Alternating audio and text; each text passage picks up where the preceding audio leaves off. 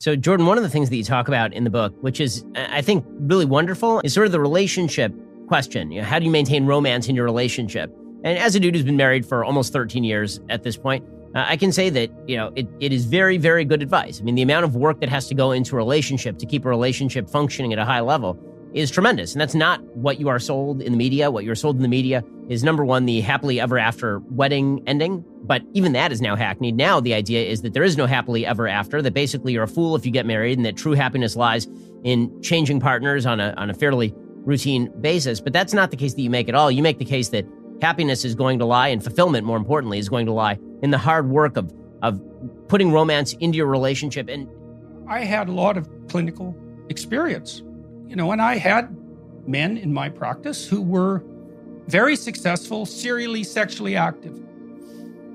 And it didn't work for them very well. Now, I would say very forthrightly if I had two men and all other things being equal, one was capable of serial sexual relationships and was attractive enough to manage that, and the other wasn't, that the person who managed to do that is more successful. I believe that.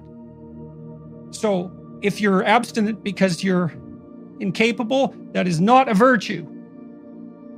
But you can't divorce something as miraculous as sexuality from your life. How are you going to do that? Well, you can trivialize it.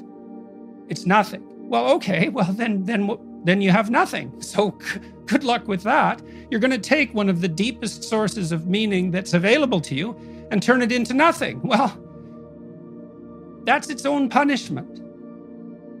Well, so then you integrate it into your life. Well, what do you want for your life? Do you, do you want intimacy? Do you want closeness? Do you even want the experience to be of high quality? Do you want the person to pay attention to you? Well, they're going to have to care for you. I mean, lust will get you somewhere, and it's not nothing, but it's by no means everything. And and everyone knows this. People are lonely.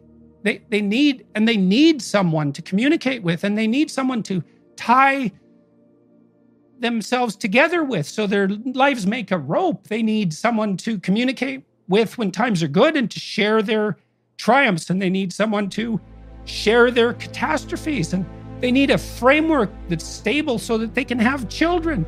And well, why would you have children? It's like, that's a stupid question. It's like, well, what else are you going to do? You know, I mean, there aren't that many things that make up your life. And intimate relationships, that's 20% of your life or 30% of your life. Children, that's 20% of your life. Now, you can get away with neither of those, but you better have a walloping career or a tremendous aptitude at something creative and remarkable.